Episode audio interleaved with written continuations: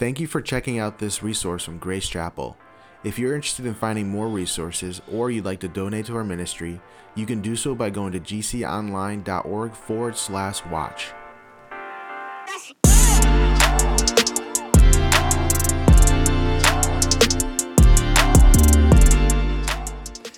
Well, today we're um, going to take a little time and we're going to talk about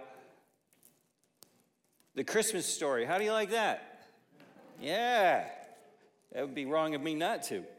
But as uh, I was thinking about it in preparation for this week, and I was thinking, you know, six days until Christmas. It's hard to believe, less than a week. It's coming. Christmas Eve, right around the corner.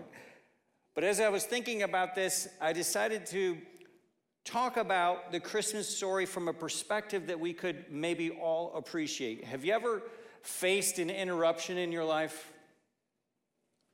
I think we all have, right? Some little ones, some big ones, some that would create maybe some disappointment, and other ones just an annoyance.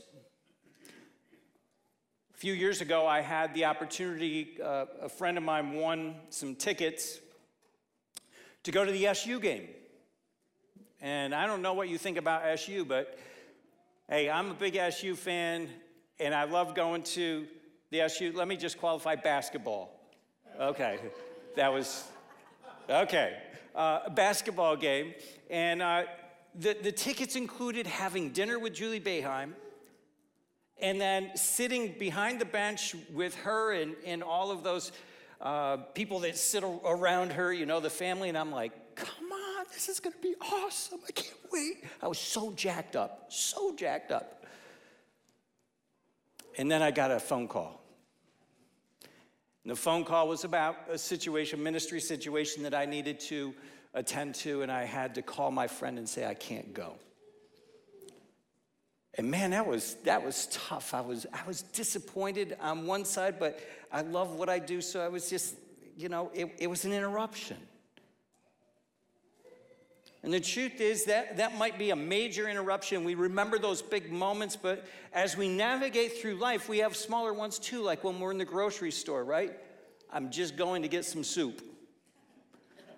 45 minutes later, you know, you might have an interruption there. You might have an interruption at your workplace. You might have an interruption at your family, in your family. So, as we look at that, what I wanted to do this morning is talk about that from the vantage point of learning from Mary and Joseph when we face not just interruptions, but what about when God interrupts your life? When God interrupts your life. So, if you would follow along, we're going to look at the Christmas story because I don't know of too many greater interruptions than the interruption to Mary and Joseph as they were preparing to be married. As any young couple would have dreams about their future, what it might look like. Uh, everyone talks, you know, about what they want to do in life, what, what their future is going to hold, how many kids they might have, you know, baby names and all of these type of things. Now, I don't think Mary and Joseph were a whole lot different. And as we engage this story, we learn here in the passage that they had an interruption that turned everything on its head. I want to look at both passages, one that focuses on Mary and then the other one that focuses on Joseph. And the first one is found in Luke chapter 1, verses 26 through 38. And he says this In the sixth month, the angel Gabriel was sent from God to a city of Galilee named Nazareth, to a virgin betrothed to a man whose name was Joseph of the house of David. And the virgin's name was Mary. And he came to her and said, Greetings, O favored one. The Lord is with you. But she was greatly troubled at the saying and tried to discern what sort of greeting this might be. And then the angel broke the news. And the angel said to her, Do not be afraid, Mary, for you have found favor with God. And behold, you will conceive in your womb and bear a son, and you shall call his name Jesus. He will be great, and he will be called the Son of the Most High. And the Lord God will give him the throne of his father David, and he will reign over the house of Jacob forever. And of his kingdom there will be no end. And Mary said to the angel, How will this be, since I'm a virgin? And the angel answered her, The Holy Spirit will come upon you, and the power of the Most High will overshadow you. Therefore, the child to be born will be called Holy, the Son of God. And behold, your relative Elizabeth, in her old age, has conceived a son, and this is the sixth month with her who was called barren. For nothing will be impossible with God. And Mary said, Behold, I am your servant. I am the servant of the Lord. Let it be to me according to your word. And the angel departed from her. Can you imagine that? That's your interruption? The implications of this interruption are huge. But the first thing that I'm thinking is, what am I going to tell Joseph? So now I want to take you to Matthew chapter 1 because an angel shows up to Joseph as well. And this is what his interruption looks like. So, Matthew chapter 1, verses 18 to 24 says, Now the birth of Jesus Christ took place in this way. When his mother Mary had been betrothed to Joseph, before they came together, she was found to be with child from the Holy Spirit. And her husband Joseph, being a just man and unwilling to put her to shame, resolved to divorce her quietly. But as he considered these things, behold, an angel of the Lord appeared to him in a dream, saying, Joseph, son of David, do not fear to take Mary as your wife, for that which is conceived in her is from the Holy Spirit. She will bear a son, and you shall call his name Jesus, for he will save his people from their sins. All this took place to fulfill what the Lord had spoken by the prophet Behold, the virgin shall conceive and bear a son, and they shall call his name Emmanuel, which means God with us. When Joseph woke from his sleep, he did as the angel of the Lord commanded him. He took his wife, but knew her not until she had given birth to a son, and he called his name Jesus. Well, there you have it. This interruption for Mary, this interruption for Joseph that would forever change the course of their life. And as I thought about this, you know, sometimes we go through the Christmas story and we lose some of the humanity of what's going on in the, in, in the light of the divinity that's happening, right? That God divinely is orchestrating something that's incredible. It's the redemption of the world that is taking place when Jesus comes in and he takes on human flesh. But the way it happens is incredible. And so there are four things that I want us to look at today regarding interruptions when God interrupts our life. And the first one is this God's plans often look different than ours. God's plans often look different than ours. We have such a limited vantage point in life, and I don't know about you, but I have plans in life. I have thoughts about what next week's gonna look like. I have thoughts about, I had thoughts about what this week was gonna look like. And I think we are all surprised. And the truth is, we have plans, we have ideas. And as we do, the one thing that we must keep in mind is that although we may have plans, God also has a plan. As Mary and Joseph were surprised and they were perplexed with what God's plan was here, can you imagine what this interruption must have felt like?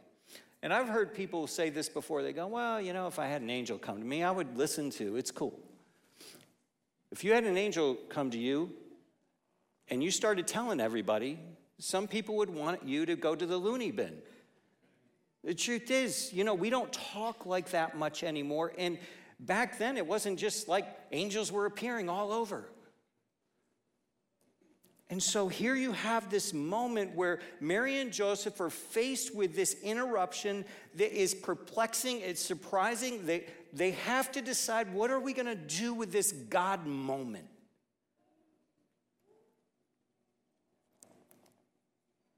Although we may not have angels speak to us, the truth is God does speak to us, doesn't He?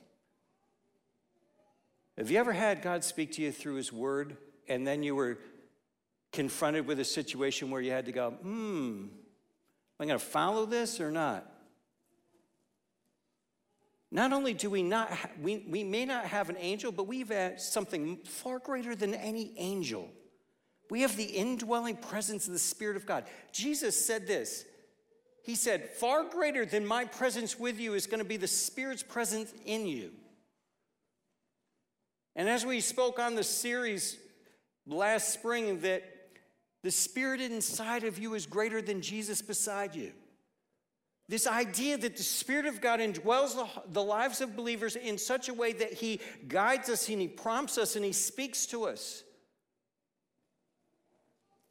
And the question oftentimes is not, is God speaking? It's, are we listening? I'll tell you how I've functioned many times, and it's not right, but it's, it's the way often it happens, and that is God, these are my plans. I'm going to ask you to come and bless them, that you'll make my plans happen. Any of you identify with that? Man, I've got plans in life, I've got these dreams in life, and God, you have the power to make them come true. Come on, Lord, just bless my plans. And in this passage, again, we see this moment where they had plans too. And this interruption came and they had to determine what are we going to do with our plans versus this plan. And I think the posture is critical that we come before God and we say, God, it's not that we say we don't have any plans, but is it we're willing to follow your plan above any of my plans? Am I willing to surrender what my idea for my life is versus what you have made clear to me? If God wanted to interrupt your plans, how would you respond? Listen, concerning your career, your family, your retirement, your schooling, the way you serve, your finances, all of that. If God wanted to interrupt your plans, what would that look like? You're like, I'm all in, or, whoo, I don't know, that's concerning my future, concerning my retirement concerning my vocation, those are big deals. Do you, Mary and Joseph are in the middle of all of that. And God interrupted, and we can learn some things from them that helps us navigate those same truths within our lives. So the second thing is not just God God's plans often look different than ours, but God's plans require trust and obedience. We see the response of both Joseph and Mary, and they speak volumes to us. But they speak to what they truly believed. That in, in their life and in their walk with, with God, they believed that they could trust God in this moment. They believed that they could trust that angel because they loved God, they knew God, and they were following God. And the truth is, when we talk about not just God's plans looking different, but how do we begin to trust those plans when they look different? How do I trust a God to lead me maybe into a different vocation? How do I trust God to uh, provide for me financially? How do I trust God to give me guidance within the context of all my relationships? How do I trust this God who feels often so distant, yet he's so close? How do I trust him? I think one of the ways that we learn here is First of all, trust is cultivated. It's not something that happens in a vacuum, but it happens as we walk with God. As I said several weeks ago, who are the people you trust the most? Who are the people you trust the most? They're the people that you know the best, right? They're the people that are the closest to you. If some stranger comes up to you and says this, hey man, I think you should change vocations. You're like, are you an angel? you might do that, you know, like, can you like fly for me or something? Just prove yourself. Or you go, man, you're out of your mind. But if a close friend who's feeling the prompting of the Spirit of God comes up to you and says, I don't know what God's doing, but I think maybe you ought to, I, I see these gifts and abilities in your life, and I, I, I think maybe you should consider maybe going a different way, a different route, different vocation. You wouldn't just go, I'm, I'm in. You'd go, hmm, I'll think about that because I trust you. And when we come into this time, sometimes we distance ourselves from that reality with God, is that we, we just think that somehow it's going to happen in a vacuum. It's not going to. When God asks you to begin to step out and to trust Him in certain areas of your life, then that trust is going to be followed based on your relationship and the depth of that relationship with Him. Have you ever had God speak to you about, even financially, I want you to go bless somebody with this amount of money. And I've had that happen. I'm like, well, I could use that money. Lord, you know, there's a couple toys that I would like. And, and the truth is, he goes, No, I want you to trust me. Go, go bless them. And so you follow that up and you, you listen and you've heard and now you obey and you trust God to do in you what He is planning to do. That wasn't my plan. My plan was to use it for this, and God's plan was to release it for something far greater. You see, when we start thinking different like that, then I come to the throne of God and I can trust Him because, listen, all His plans are what? Good. They're right. And when I come before that God, then I can trust Him with His plans over my plans. I love Proverbs 3, 5, and 6, where it says this Trust in the Lord with all your heart and lean not unto your own understanding. In all your ways, acknowledge Him, and He will make your paths straight. Trust in Him. So God's plans are often they look different than ours. God's plans require trust and obedience. You know, you see both in Mary's life and in Joseph's life that they responded in trust. They responded in obedience and they didn't understand it. People go, "Well, I need more details." Listen, if there was anybody that needed more details, they needed more details. And yet, they acted in obedience. And when God makes certain things clear to us, and maybe we say, well, the rest is still unclear, obey what you know and let God continue to reveal as you go. Obey what you know, trust what you know. The next thing is not only God's plans often look different than ours, and God's plans require trust and obedience, but, but listen to this. I want you to hear this sincerely. God's plans often involve challenge. I think sometimes we're at the mindset that the, the, biggest, the biggest challenge is just trusting. The biggest challenge is stepping out there and going, God, I'm, I'm going to start tithing because I know you said that's right. I'm going to trust you in this. And you think that that's going to be the step of obedience and trust that you're going to make, and everything's going to get better. And the truth is, it might be the, the point in time where you are challenged greater than you've ever been challenged before to hold to the very truth that God has called you to. I was thinking about Mary and Joseph, and they finally they, they, they trust God and they say, Let it be with you, with me, Father, as you have said. And so let, let me go do this. And, and so Joseph obeys and Mary obeys, and they begin this journey. And what happens? Everybody was clapping. Yes, Jesus is coming. We're with you.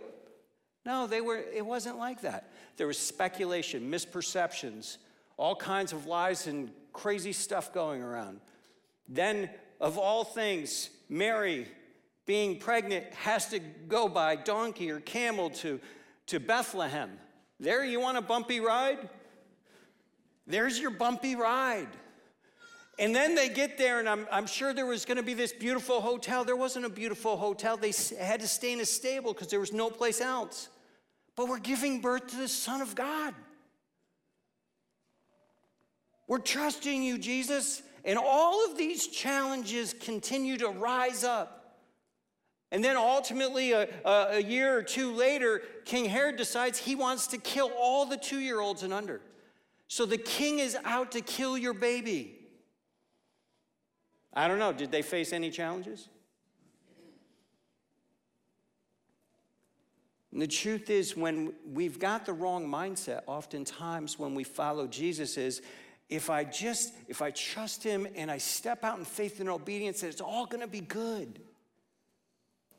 No, in many respects, that's when the assault of the evil one may be the greatest.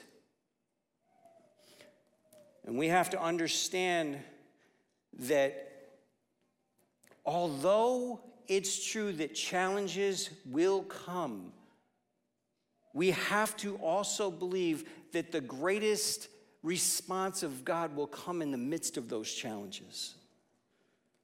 But we've got to get over the idea that if I follow Jesus, he's going to remove all the challenges. We've got a wrong theology being preached out there. This all this prosperity stuff, it's, it's goofy to the core. And it's like, if I do this, God's going to do that. Who in the world is king in that? You are. This is all about you from beginning to end. We got to change that narrative. It's all about Him from beginning to end. He gives me life, He gives me breath, He gives me a future, He gives me salvation, He gives me all of this, and I deserve to give Him my life because He has saved mine. But God, God's plans often involve challenge. The last one is this that God's plans not only look different than ours, they require trust and obedience, they involve challenge, but God's plans also bring the greatest blessing. You know, and after a while, you're probably coming here today going, wow, this is kind of a downer. We're talking about Christmas, and I'm like, trust and obey, and challenges coming, and where's the good news? Well, the good news is God is always greater than the challenge we will face. Mary and Joseph faced some of the most difficult challenges known to man, and yet God was present and He was powerful in the midst of it to help them navigate every one of those challenges, not just to get them through. And this is what we miss. In my father told me this years ago. He goes, Don't just pray to get through something, let God show Himself real in the middle of it.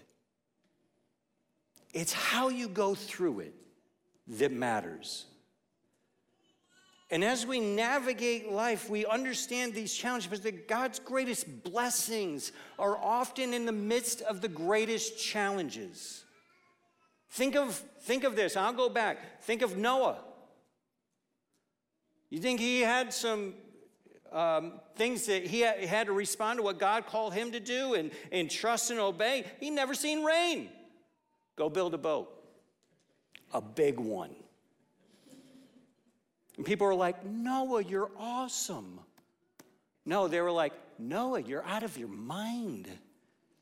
And he just was faithful and he believed. And God did what? He was present every day in the midst of it and he showed himself strong. And Noah received the greatest blessing in the midst of the greatest challenge. You keep going, Abraham. Go offer your son. Abraham, in the middle of trust and obedience, faced the greatest challenge, and God showed himself real and powerful in the midst. No, Abraham, in, the, in this thicket is your sacrifice. Go grab that and place it on the altar. Joseph, follow me. And, you know, we can go through. Joseph, whether you go to Esther, whether you go to the three Hebrew children, whether you go to David or Daniel, whether you go to John or Peter, the apostles, you look at all of them, the greatest stories that you and I tell are not the ones that were absent from the greatest challenge. It was the ones that were present with the greatest challenge because that's where we see the greatest acts of God.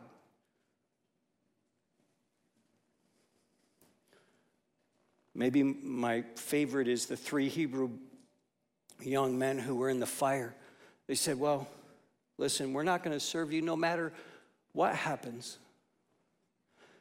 They threw him in the fire. And what does Nebuchadnezzar say? I don't see three in there, I see four. My friend, listen. What we learn from the Christmas story is this that God's plans are often different than ours. That when, when He makes those plans clear, we need to trust Him and obey. Follow what He is saying. Expect challenge, but realize in the midst of the challenge, we're going to experience His presence and His power like maybe we've never experienced it before.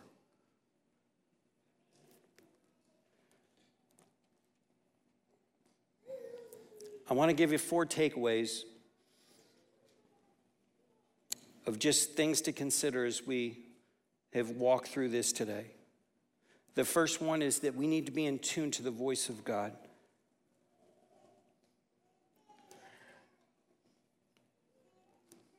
What was the last when was the last time you trusted God with something?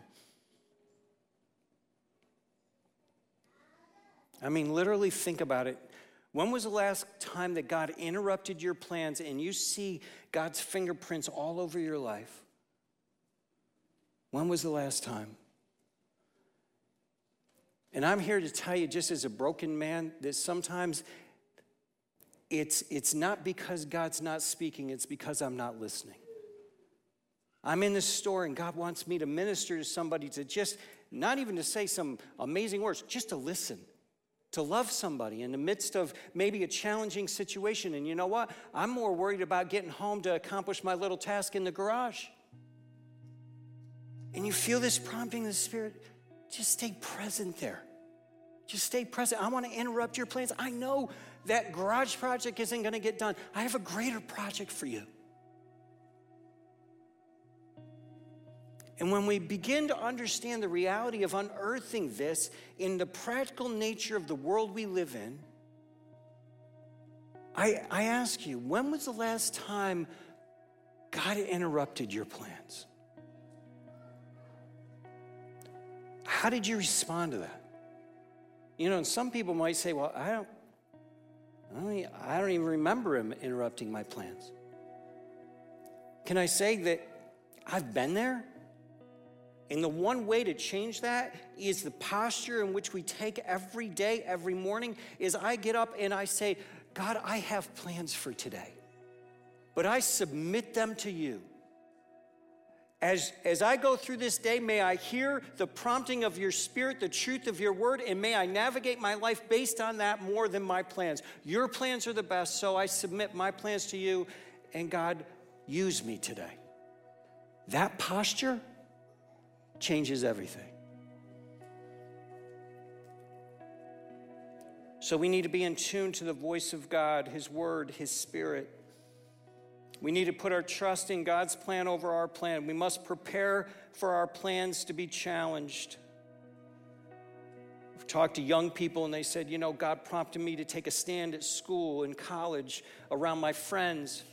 And you think that that's easy? No, it's not easy. And when it happens, it's not like you get a trophy. Sometimes what happens is you, you face some of the most difficult moments that you've experienced as a young person. You want to take a stand? It's hard. If God's prompting you to do something like that, then you stand in there and you will experience God's presence and His power, maybe like never before, but it won't come without challenge. We've got to dismiss this myth. And we need to experience the blessing of God as we trust. I long for that. I, I, long, I long for moments where I experience the presence and the power of God. And as I look back on my life, the points that I do where that is so real is in the midst of the greatest fires. Is it not? I don't like trials. I don't like testing. I don't like challenges. I like smooth road. How many are with me? Give me a smooth highway. And God said, No, I'm going to take you on the bumpy highway and I'm going to show you how I can off road. Let, let the Christmas story inspire you. Two normal people that God used in a powerful way, just like us. Let God use you in just an equally as powerful way to accomplish His plans, not your plans. Father, this morning, we just take this time and we bow before you. We recognize that you are the creator of this world. You are the one who gives us life and breath. God, you are the one that we ultimately exalt in this place. God, you want us to have plans, but you want us to submit those plans to you. If you want to change them, God, then you can change them. But as a church, as a community of faith, as a people of God, help us to do this well. May we be inspired this morning as we look at Joseph and Mary and the things that they had to face as they actually fulfilled the plan that you put before them. And God, may that inspire us to also, in faith, trust you with the plan that you have for us. And we give you praise, honor, and glory. In Jesus' name, amen.